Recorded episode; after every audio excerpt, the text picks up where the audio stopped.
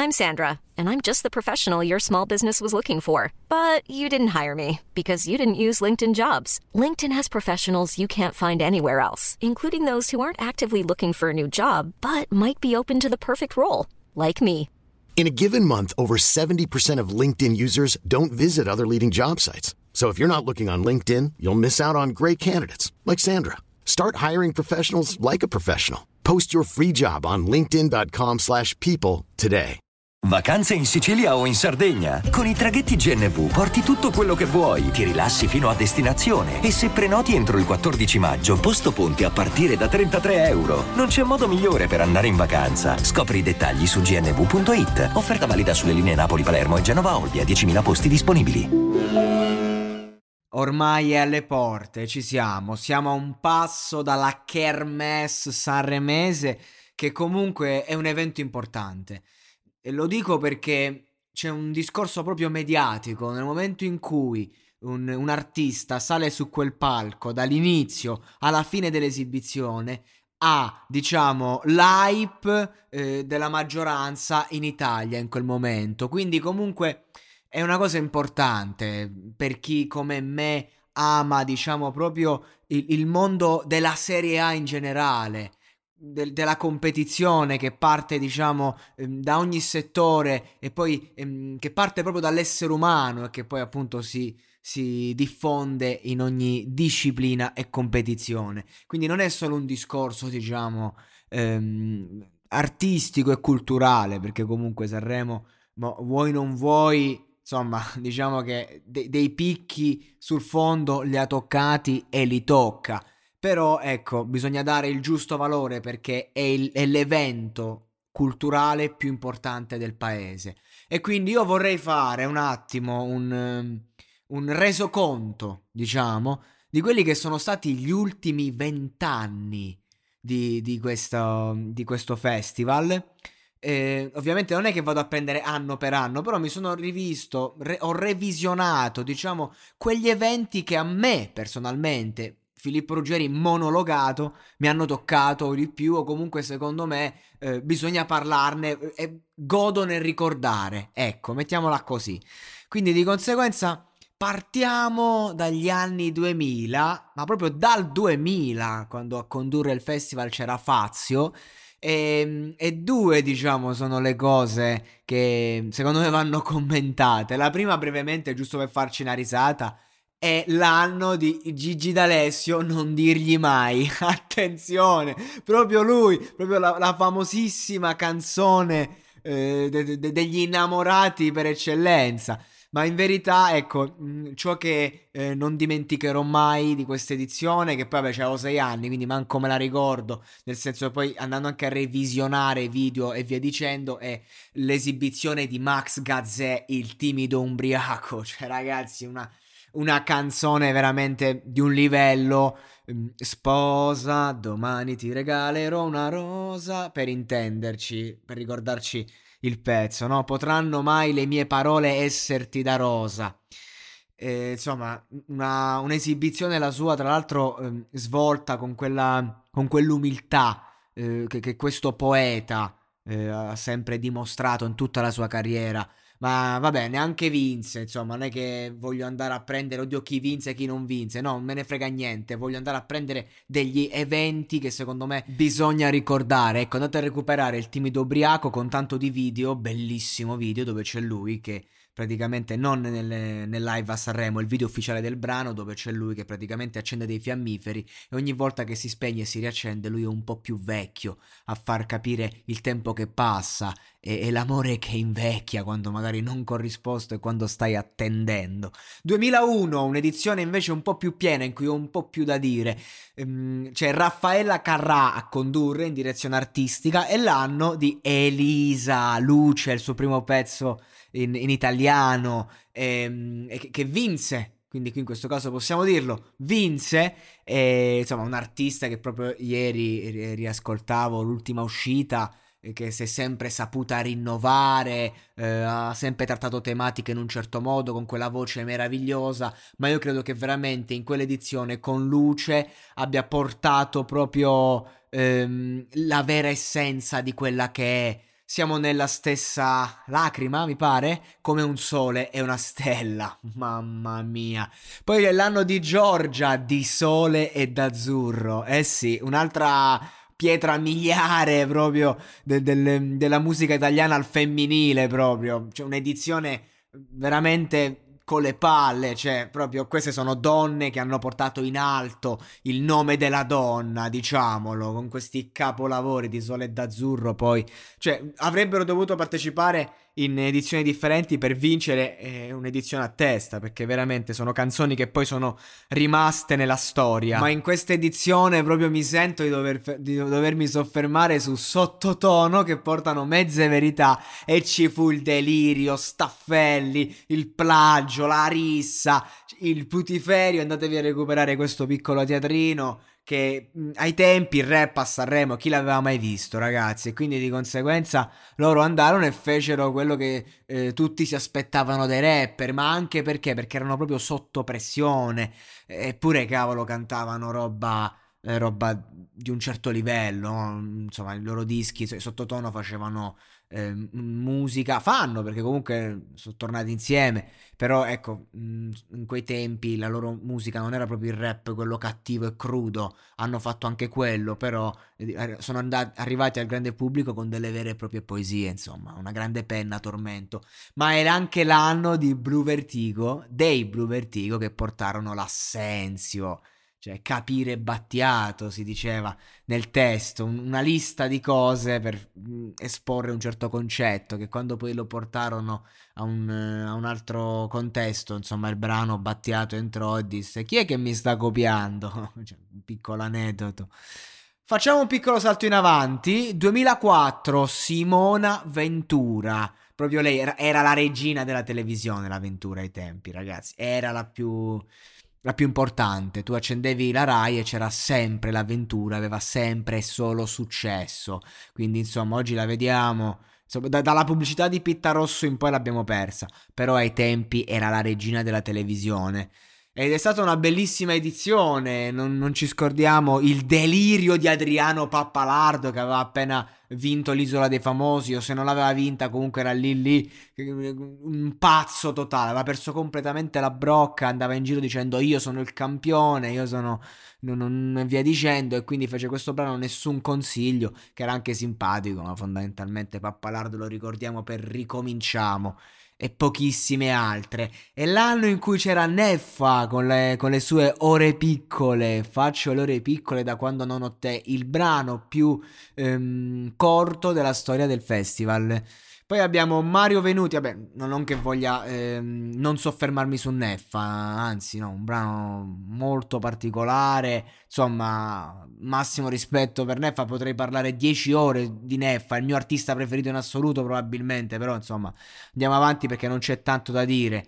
Mario Venuti, Crudele, eh, questa è un'altra performance, è un altro brano che mi è rimasto dentro, un modo di mh, mm, trattare la tematica dell'amore disfunzionale, ma allora che cosa chiedi di meglio se a te piace farmi male? Insomma, Legami le mani, legami con doppi nodi all'anima. Ho fatto anche un podcast su questo brano. Andatelo a recuperare. Mario Venuti Crudele, appunto. E secondo me ehm, è insomma uno dei brani più importanti proprio del festival in generale. Perché è una canzone molto attuale che ha anticipato i tempi emozionali, sentimentali di una generazione.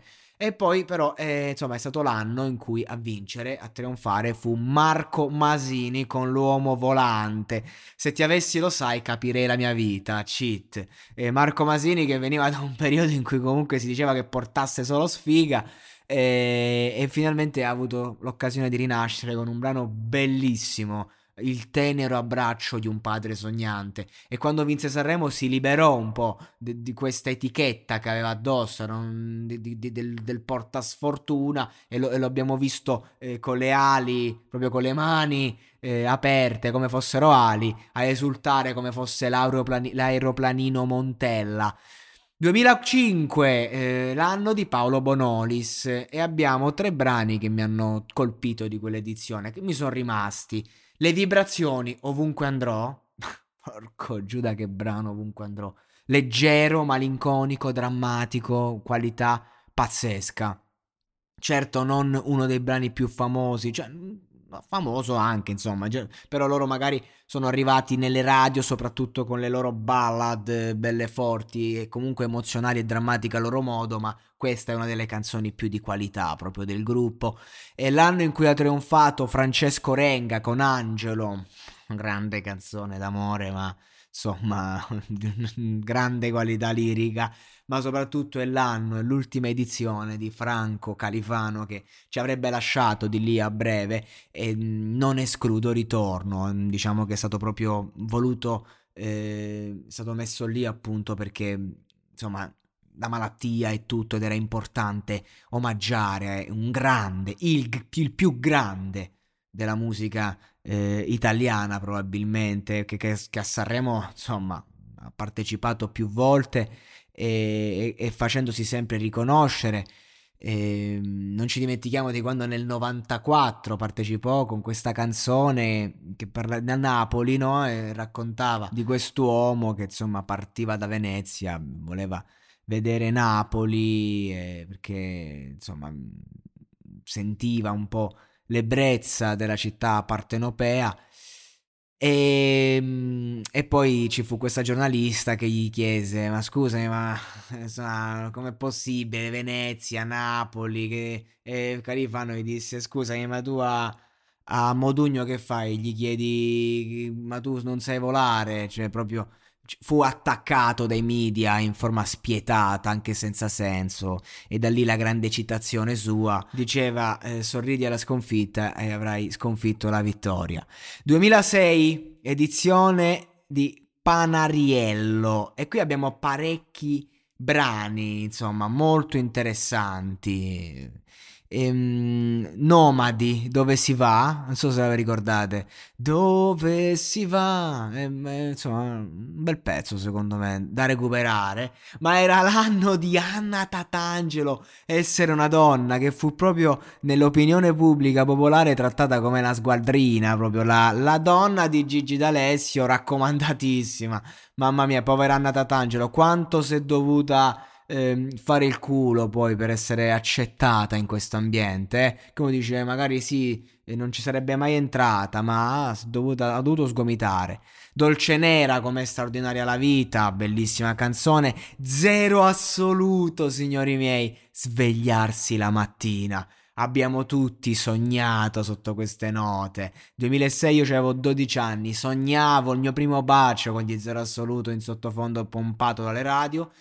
All'ultimo posto, signori, Mario Venuti, un altro posto nel mondo, una canzone meravigliosa, un testo di un livello altissimo, cioè Mario Venuti è uno dei più grandi autori di musica italiana. E all'ultimo posto, uso giusto per capire come all'ultimo posto finiscono sempre i migliori, come Vasco ai tempi, ma il 2006 è l'anno dove a vincere è stato Giuseppe Povia, vorrei avere il becco, quella del piccione, per intenderci.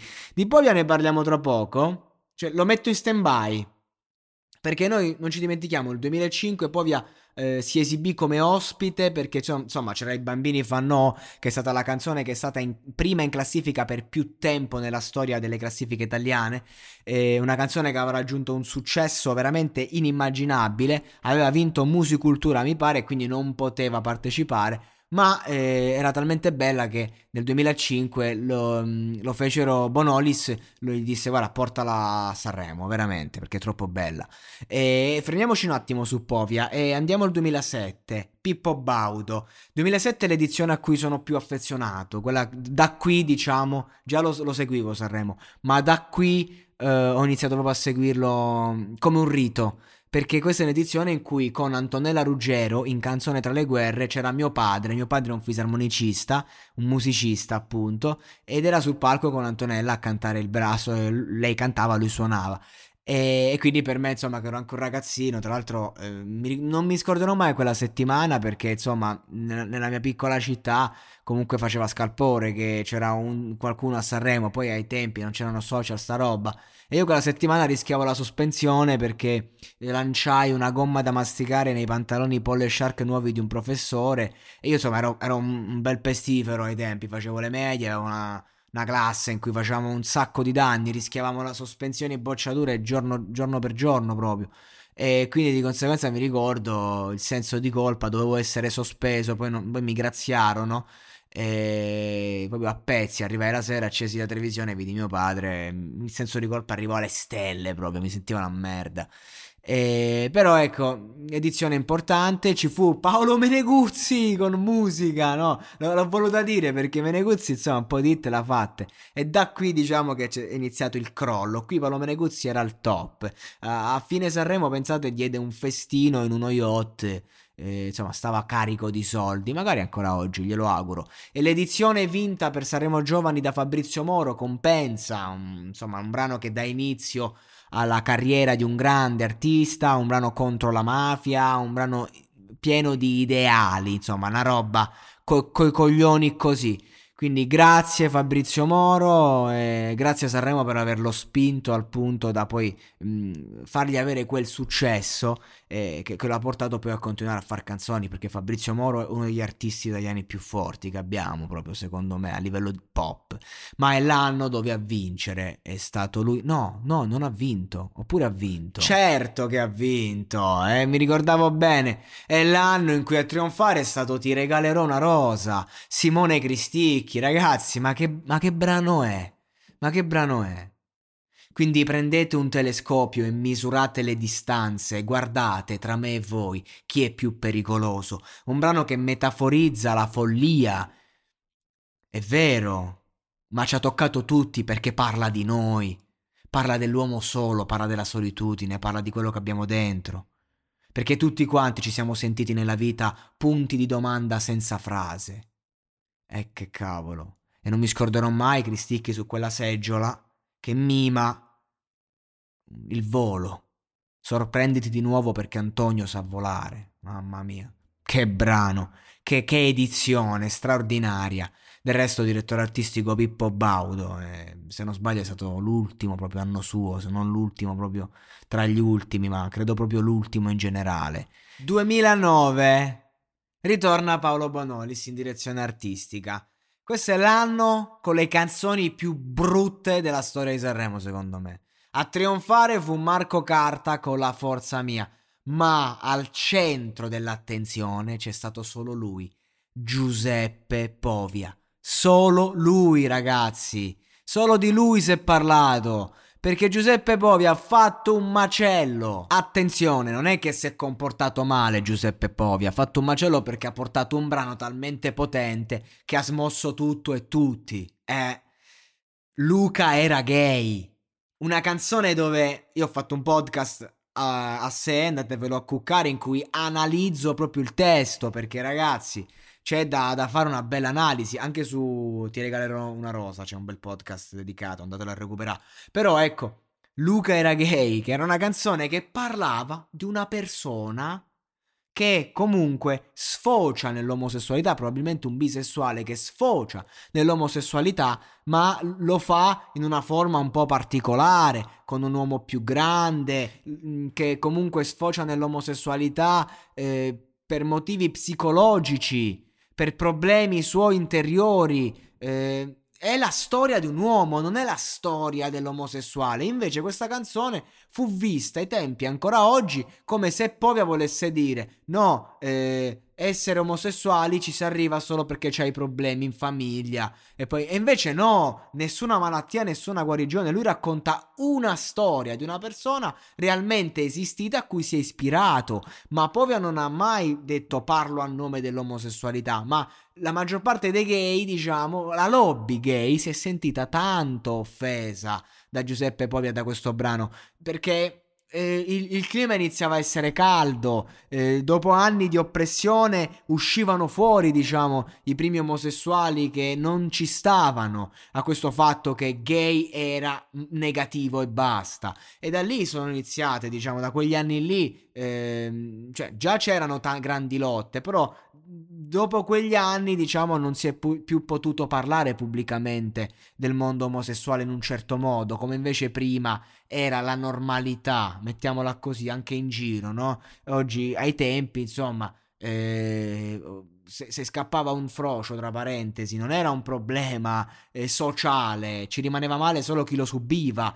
Ai tempi, cioè ad oggi invece non è che ti puoi permettere di andare da una persona e insultarla per il sesso, fortunatamente.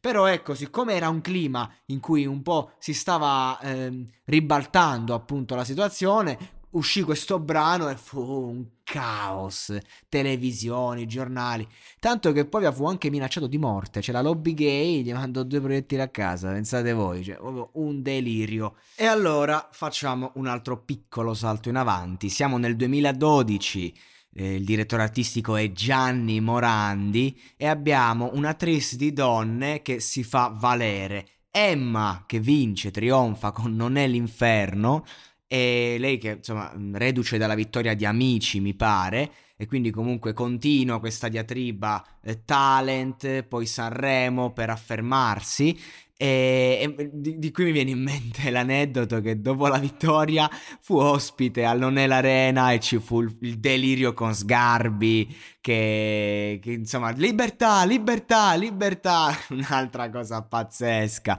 le risate che ci, che ci siamo fatti in quel video, veramente una, una roba immortale, eh, che praticamente Sgarbi dice che la De Filippi comunque era quella che era grazie a Costanzo, non c'è niente di male, eh, Emma si sentiva super offesa e poi la De Filippi interviene a dire no, Sgarbi ha ragione, pazzesco.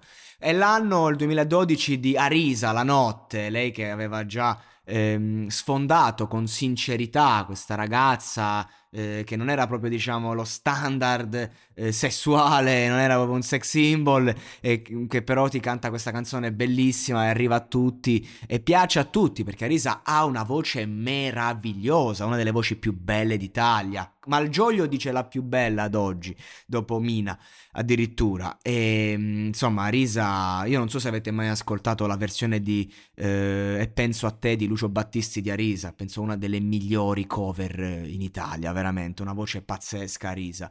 E diciamo che La notte è stato proprio il brano della sua consacrazione.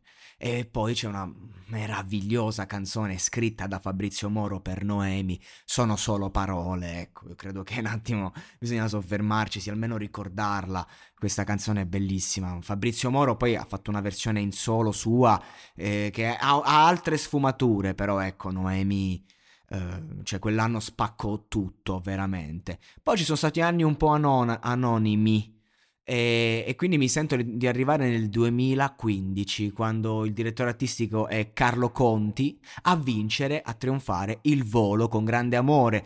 E un anno importante per me che sono di Roseto e Gianluca Ginobbe del volo è della mia città, quindi ricordo alla stazione di Roseto, eh, mi pare proprio il maxi schermo, cioè ci fu proprio tutta la cittadina eh, riunita a, a tifare comunque questo ragazzo in questo gruppo che aveva già raggiunto un grande successo internazionale e che proprio mancava, diciamo, eh, quel, mh, quella conferma in Italia che è arrivata con Sanremo, una canzone che veramente una hit, poi cioè, è un mischiume un po' di roba sentimentale, amorosa, italiana, frasi eh, ripetute, magari, ecco, però non c'è nulla da dire. La melodia, il, il cuore che ci hanno messo sti ragazzi e, e proprio la, la, potenza del brano li hanno portati a trionfare ed è una canzone bella, bella canzone, insomma, con gli anni. Magari lì per lì, 6-7 anni fa un po' la criticavo, ok, giustamente, però col tempo poi ho riapprezzato. Ho riapprezzato tanto il volo dopo il disco eh, su Ennio Morricone, grande maturità, sono so forti sti ragazzi.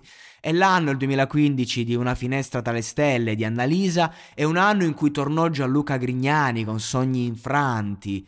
Eh, Grignani è un altro artista che a Sanremo c'è stato tanto, tantissime edizioni e che vorrei tanto rivederlo, vorrei rivederlo su quel palco, secondo me lo merita. È forte Grignani, è uno veramente con le palle quadrate, è uno che eh, sa quello che, che vuole dire e, ed è un artista vero. Non so se avete visto l'ultima intervista che ha fatto dalla Toffanin, ecco, molto intensa, ha perso proprio il controllo, però in maniera interessante. Grignani io lo stimo infinitamente e Sogni infranti è una canzone molto alla Grignani nuovo però, non, cioè si differenzia da quel Grignani che lo ha portato al successo, però comunque con, conferma la sua potenza lirica.